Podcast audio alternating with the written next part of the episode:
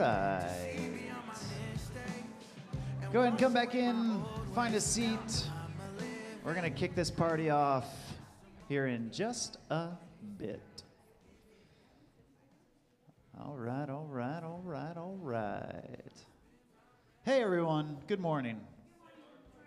Thanks, guys. I'm doing well. Thanks for asking. Today is going to be a good day. I'm just convinced of it, right? For me, it's been this last, 2 weeks has been a whirlwind. Like, it feels like a hurricane has just kind of blown through my life. And nothing, bad. It's just general craziness. General craziness?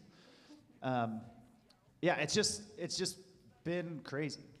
We put an offer on a house. It got accepted. We have put our house on for sale, and we have an open house today, and we've had showings this week. We had a baby shower yesterday. I know. Also, there's a baby coming at some point. And so general craziness is in full effect, and it feels like it. But today is going to be a great day because my goal for today is to allow the Bible to blow your mind. That's literally one of my favorite things about the Bible, is that no matter how much God? He's still singing. Sometimes worship just goes longer. One of my favorite things about the Bible is that the more time I spend in it, the more it blows my mind. And that makes me want to spend more time in it so that it can blow my mind even more. It's just awesome. And so, especially over the last 2 years, I feel like a lot of our faith, a lot of our churches, a lot of our Bibles, a lot of our community groups, a lot of our faith in general has kind of collected some physical and metaphorical dust, right? I say that as a confession to you, but I will also receive nods and affirmations. Yes, Mark, we hear you. And so my goal for today is to give our faith, give our belief, kind of a shot of adrenaline. You know, one of my giftings as a speaker is I like to raise the energy in the room to meet my own. And so I am not okay with you guys just sitting there and being I'm going to call you out and say, right? We're going to raise the energy. That's something that, for better or for worse, I'm going to do to you today. But today we're going to talk about one of my favorite miracles in the Bible. For those of you that do know me, you'll understand why it's my favorite miracle. For those of you that don't know me, just real quick, I lead a wakeboard ministry as my job, which is awesome. I've owned and operated a water sports camp for 13 years. I learned to water ski when I was 5 years old. I was the coach for the UT wakeboard team. I was the official driver for one of the largest amateur wakeboard and water ski tournament series in Texas for a handful of years. So all that being said, I've been around the water a lot, okay? And the dream superpower is to calm the water. So that's what we're gonna talk about today. We're gonna talk about Jesus calming the storm. And I feel like it's really applicable because I know that there's people in our body right now that are going through or have gone through or are about to go through storms. And so my hope for today is that the Bible, this story, and the amazingness of it is going to expand our faith and prepare us to trust and look in awe at Jesus for what he is capable of. I want our faith to expand today so that we can endure life's darkest days and deepest storms. Darkest days and fiercest storms? That sounds better. Amen? Amen. Sick. All right, so we're going to read it. We're going to read the story all the way through. The version that we're going to read is the best version. You know why? Because it's in the Gospel of Mark. Mark chapter 4 is where we're going to be. If you want to turn there, you can. Also, there it is. Short story, but it's a good one. Okay? So you don't have to read along with me. I'm just going to read it myself. Ready? It says, "That day, when evening came, he said to his disciples," that's Jesus, "Let us go over to the other side." Leaving the crowd behind, they took him along, just as he was, in the boat. There were also other boats with him. A furious squall came up, and the waves broke over the boat, so that it was nearly swamped.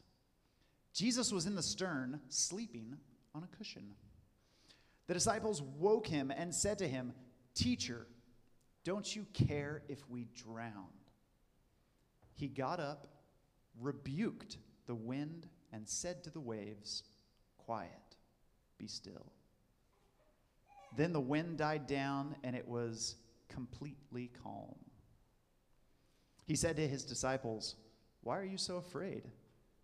Do you still have no faith?" They were terrified and asked each other, "Who is this, that even the wind and the waves obey him?" Oh, that's awesome, right? Oh, man. Love this story. Okay, so as I said, I've been on the water my whole life. I have been on water on the good days. I've been on the water on the bad days. I've been in storms. I've never feared for my life. You want to know why? Because I'm comfortable in a boat, right? How many of you drive a car? Great. Have you ever driven your car in a storm? Great. Have you ever feared that you were going to die while driving your car in a storm?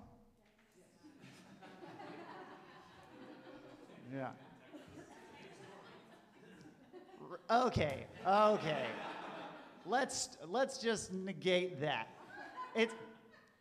Yes, storms in Texas, oh, scary driving. But like really, like if you've driven a car, you're like, you're in control for the most part. Now there's hydroplane, oh, okay, I'm not going there. My point is, for me, I'm comfortable in a boat. I'm not concerned about it. Even in like crazy times, I know I'm in control because I've spent a ton of time there.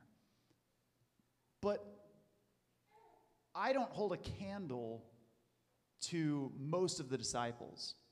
See, of the disciples that were there, 12 of them, right?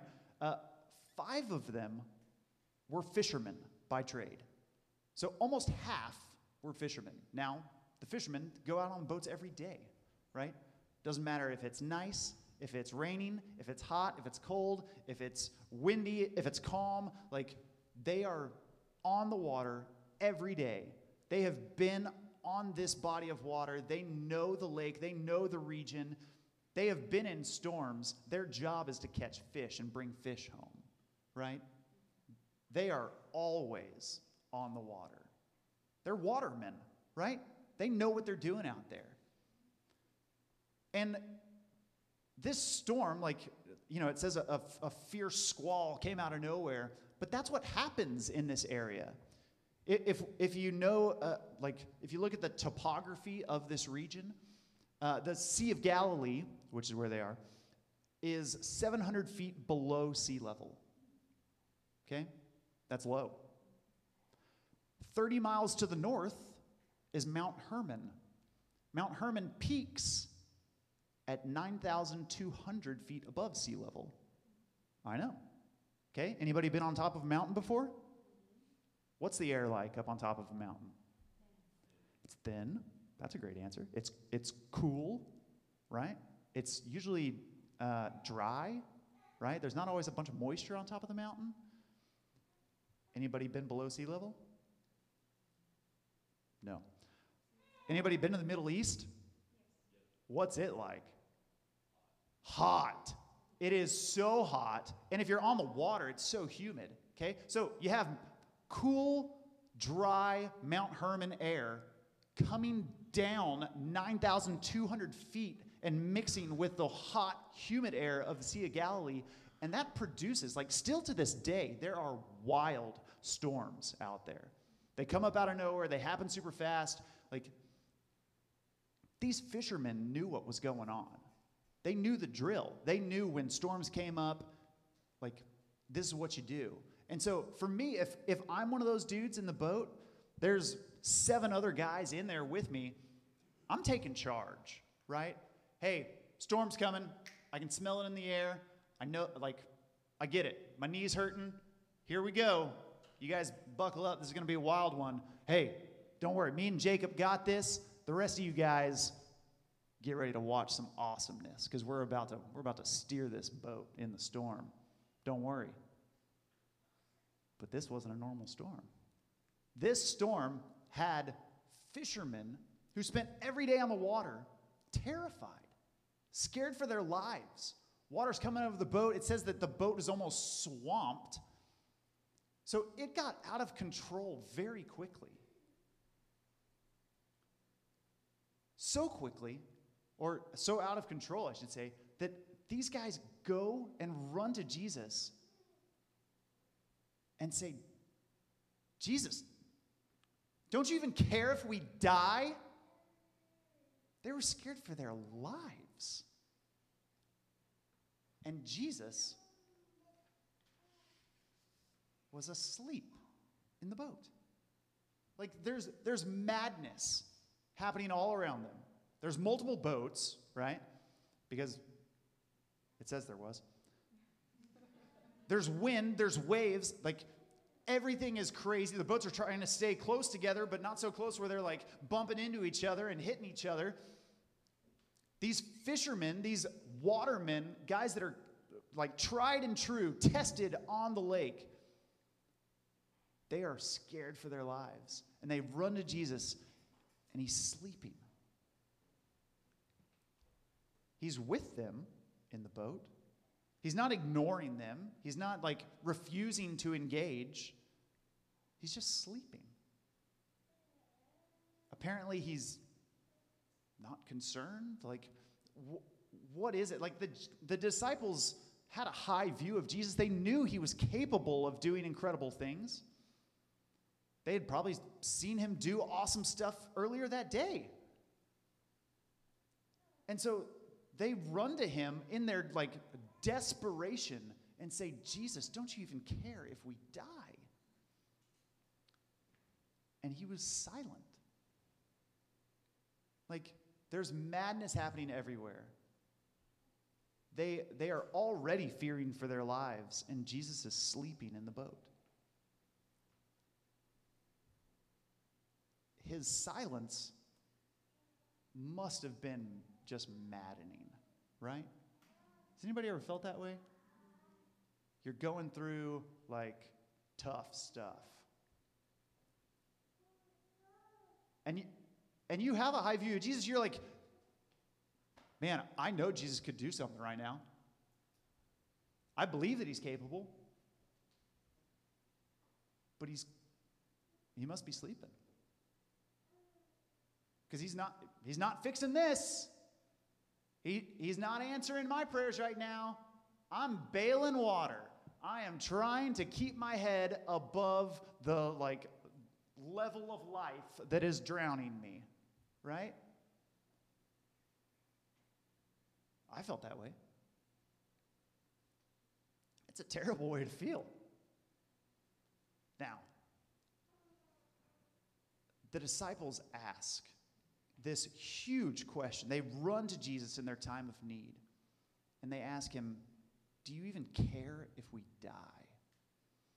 And I believe that one question is actually like kind of broken into two parts. And it's something that we often ask Jesus in our time of need, or we think of these two parts of that question. And the first one is Jesus, do you even see me?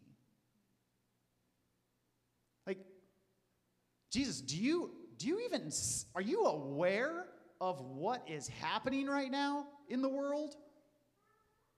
Hey, Jesus, wake up. The world is burning. Like, there is craziness happening everywhere, right? Like, hello? Do you see this? Are you even aware of what's going on? Because in my mind, if you are aware of this storm, then like why haven't you done anything about it up until this point? The disciples want to know if Jesus is even aware of the situation. But of course he is. Right? Of course he is. We can look back at Genesis chapter 1, and we can see, you know, when God formed the heavens and the earth, and he made the world a spherical shape, and then he gave it an atmosphere, and then he spun that sphere in a circle, yeah, right? And then he spun that, and then he pushed it in a circle, and it started going like this. And then like all those elements, he put water vapor in the air, and he made hot places, and he made cold places, and he made weather, right? We know that in John chapter 1 that through him all things are made. Without him, nothing was made that has been made. Like we know that he's aware of everything because he put it all in motion. That's why the wind and the waves obey him, right? It's because surely they recognize his voice. He created them. He created the elements that even allow the storm, the madness to exist. So, yes, he is aware of the situation, but Jesus is able to remain calm in all of it because he knows that his power is greater than the storm. Why? Because his power created the elements that were allowed to create the storm. He's in control. He's not distant. He's in the boat. He's not ignoring them. He's just comfortable. He's in control of everything that's going on because through him all things were made. Now, the second question that the disciples say. So the first one is, hey, God, are you aware of what's going on? Do you see this? Right? The second question is, do you even care about me? Do you care about my community? Do you care about my family? Like, you say you're a personal God, but if you really cared about me, you would save me right now, right? Amen? Please, Lord. Are you a personal God? Are you an intimate God? Okay, you're aware of all the stuff, but are you aware of this happening to me right now, in the boat, in the storm, trying my best to survive? Do you care about me?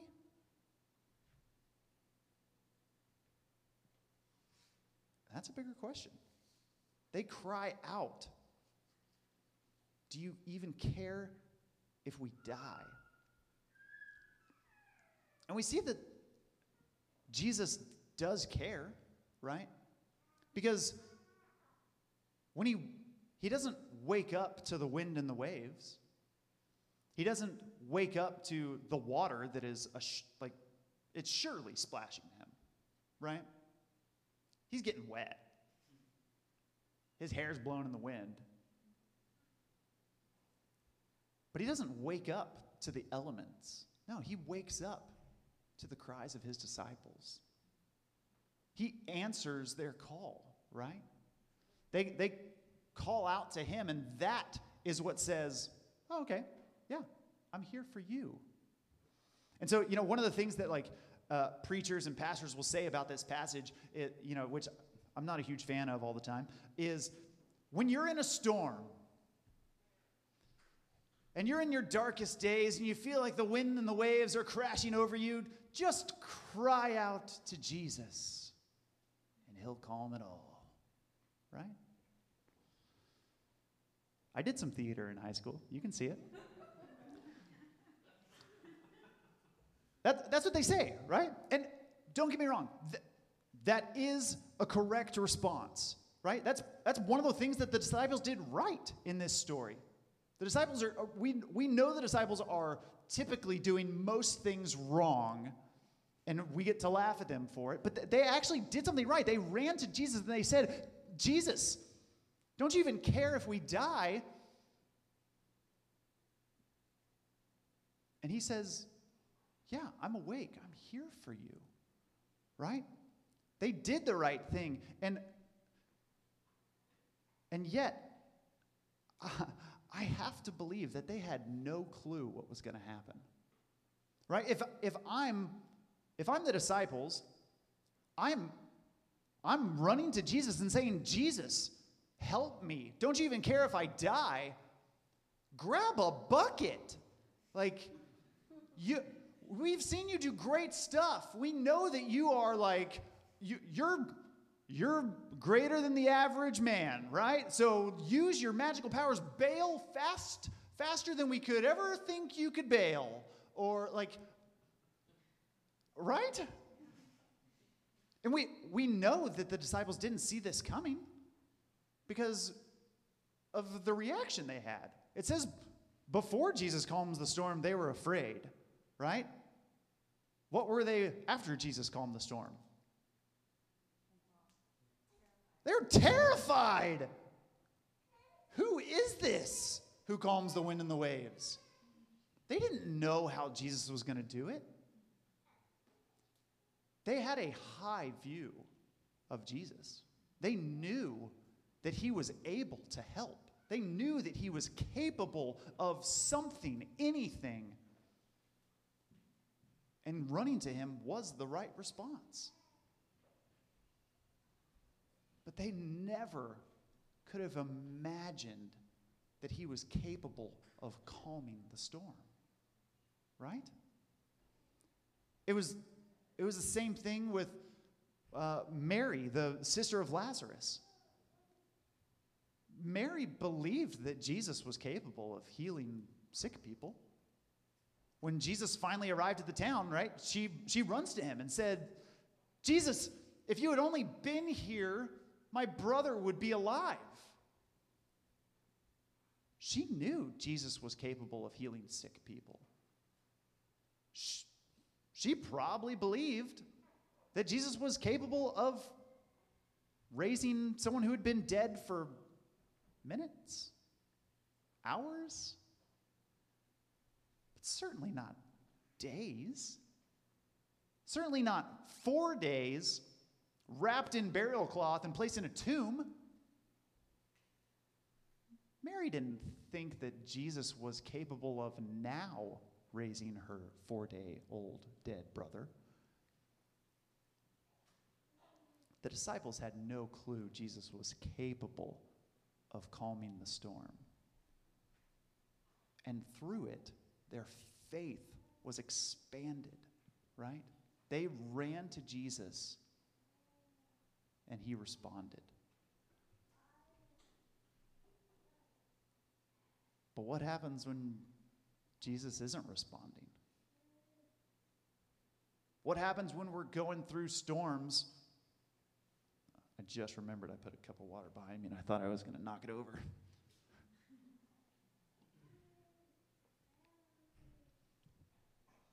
What happens when we're going through storms and Jesus isn't responding? Because, man, that's frustrating. Is he silent, like, as payback for all the times that we didn't think he was capable of calming the storm? Is he punishing us? Because let's face it, we deserve it, right? I deserve it. Is he absent? Is he sleeping extra hard? Is he too busy calming another storm to where, hey, I'll get to your storm when I get there, but get it, you know, put it in the queue because I got a lot of storms that I gotta calm. What do we do when Jesus is silent? Does it mean that he's unloving? Does it mean that he doesn't care? The answer is no. You knew it. I knew it. You see, studying this story this week, I love to focus on the storm and the miracle. But I forget about the beginning of the story, when it's Jesus that says, hey guys, let's get in the boat. So if we look at this miracle not as a reaction to the unplanned, but as the actual plan, and if we believe that Jesus, who the Bible says is love, right? If we believe that Jesus is love and is loving and is caring, then we can deduce that he is loving and caring by allowing the storm to exist. Because here's the crazy thing about the storm. The storm did not produce faithlessness in the disciples. The storm didn't inject doubt into the disciples. No. The storm simply revealed a faithlessness, a doubt, an area where they had not been tested, had not even been aware was a weakness for them. The storm brought that to the surface. It didn't produce it. It revealed it. And so here's the thing. Like, if Jesus really is the most caring, the most loving, the most compassionate, intimate guy that we say he is, then the most loving thing that Jesus does in this story isn't calm the storm. It's allow the storm. Because while the physical storm might cause the disciples bodily injury, maybe to physically perish, if faithlessness, if that doubt was left unchecked, and was allowed to grow, to fester inside the disciples, that could lead to unbelief, which would mean eternal perish. And so I have to believe that the most loving thing that Jesus did was allow the storm to exist in the first place, right? So often, guys, you can raise your hand on this one. So often, when, you know, the crap's on the ceiling, when, you know, a storm is in our lives, my first instinct is calm the storm. Guys, amen? Fix it. Don't worry, I'll handle this. I'll be the hero. I'll calm the storm.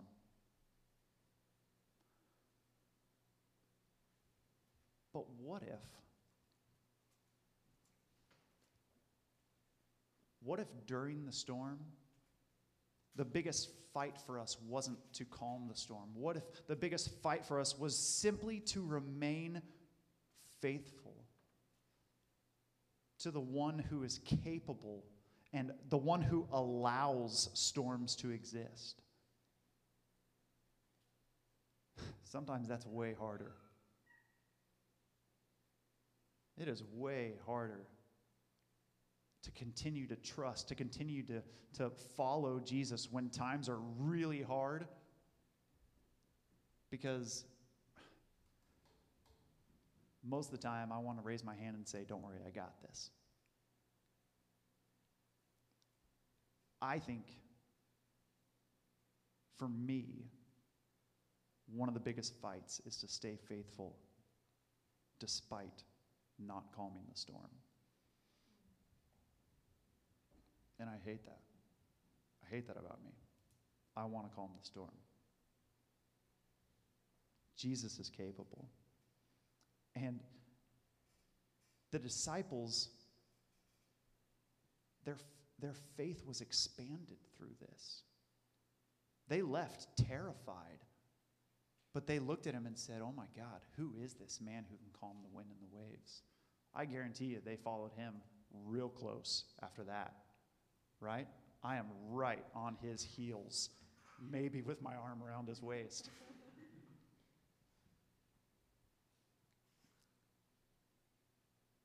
Their faith was expanded because Jesus showed that he is more powerful than the wind, than the waves, than the atmosphere. And it caused them to follow him closer. Now, I told you that I wanted to let the Bible blow your mind today. And so I'm going to share with you, as we kind of close out this time, I'm going to share with you this thing that I read a long time ago in one of Tim Keller's books about this story. Because the gospel writer, Mark, when he was writing this story about calming the storm, he wrote it very specifically.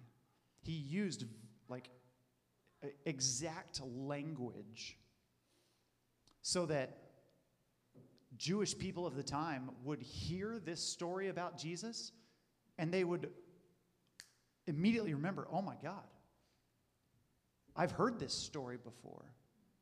And so I'm not going to make you turn there. I'm not even going to read it. I'm just going to like give you the quick recap of like the first 15, 16 verses of the book of Jonah. Okay? Anybody heard the book of Jonah? What's Jonah famous for? The whale. Jonah and the whale. Whale, fish, who knows, you know? But what's important is how Jonah got to the whale, okay? So Jonah, this super godly dude, this prophet guy, God comes to Jonah and he says, Jonah, my faithful servant, I want you to go and preach the gospel to the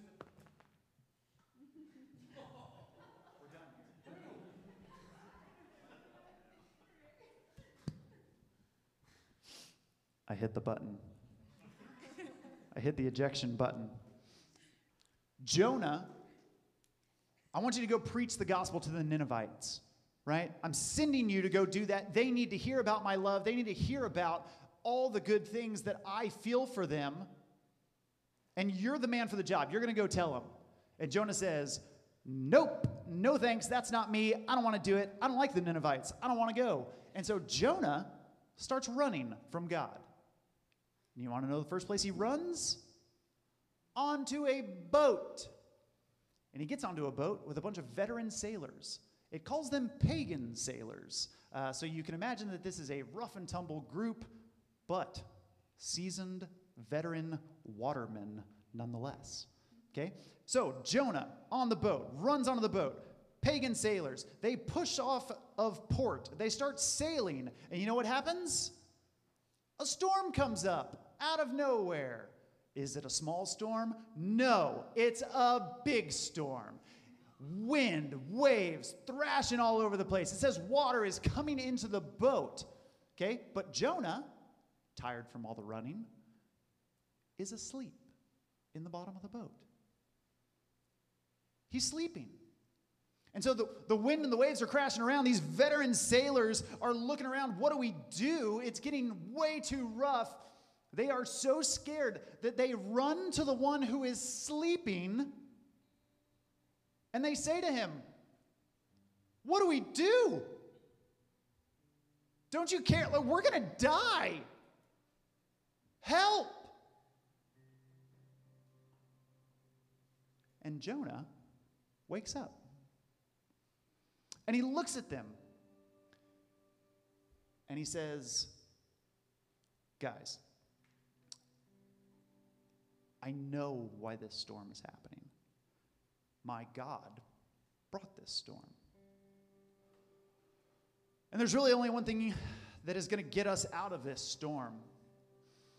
And that's for you, a bunch of ragtag pagan sailors, to throw me, a prophet, into the ocean. If you want to live,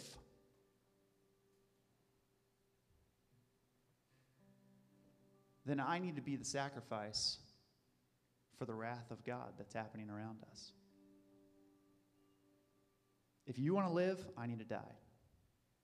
So what do? They throw him over the boat. And instantly, it was calm. And it says that the sailors were terrified. Guys, in both of these stories, Jesus and Jonah, both of them were men sent by God. Both of them were on a boat with a bunch of ragtag sailors. Both of them were awakened by the cries of their crew. Both of them ended up calming the storm. One of them, Jonah, was thrown overboard into the ocean. And he never saw that crew again. He was no longer with the dudes in the boat. But Jesus remained in the boat. He stayed with the disciples. He continued to live life with them. And the ironic thing is that by staying in the boat with the disciples, he was actually sailing closer and closer to the cross. Because the storm that Jesus was dealing with on earth is a storm that happened at the beginning of time. When Adam and Eve are in the garden and sin entered into the world, this storm of sin and separation started then and gained momentum and rolled all throughout history until eventually God stood up and said, "Enough."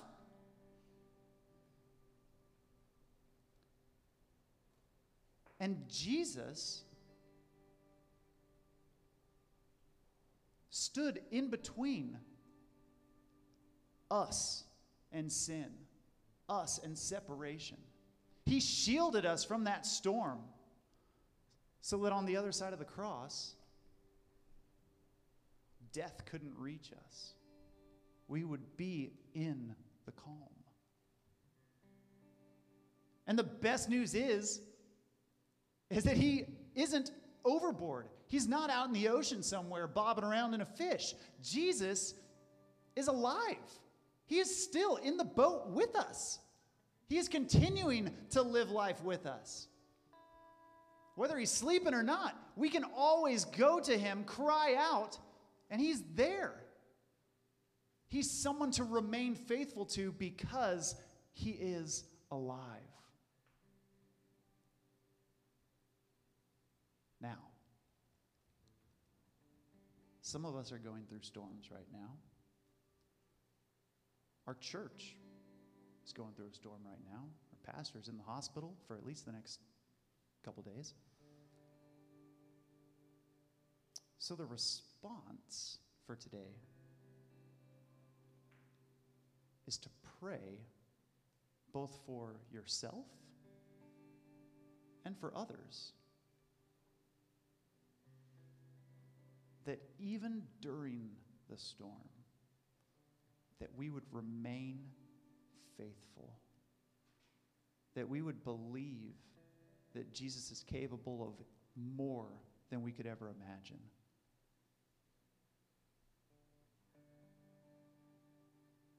Because sometimes he brings the storm to expand our faith.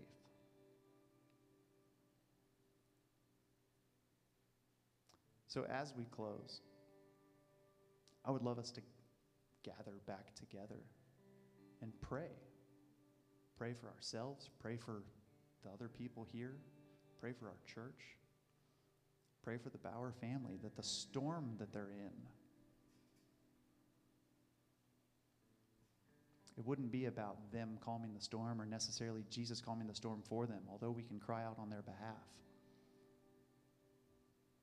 But it's that whenever God decides to calm this, man, I pray that we remain faithful to him who is capable of calming storms. Amen? Let's do that.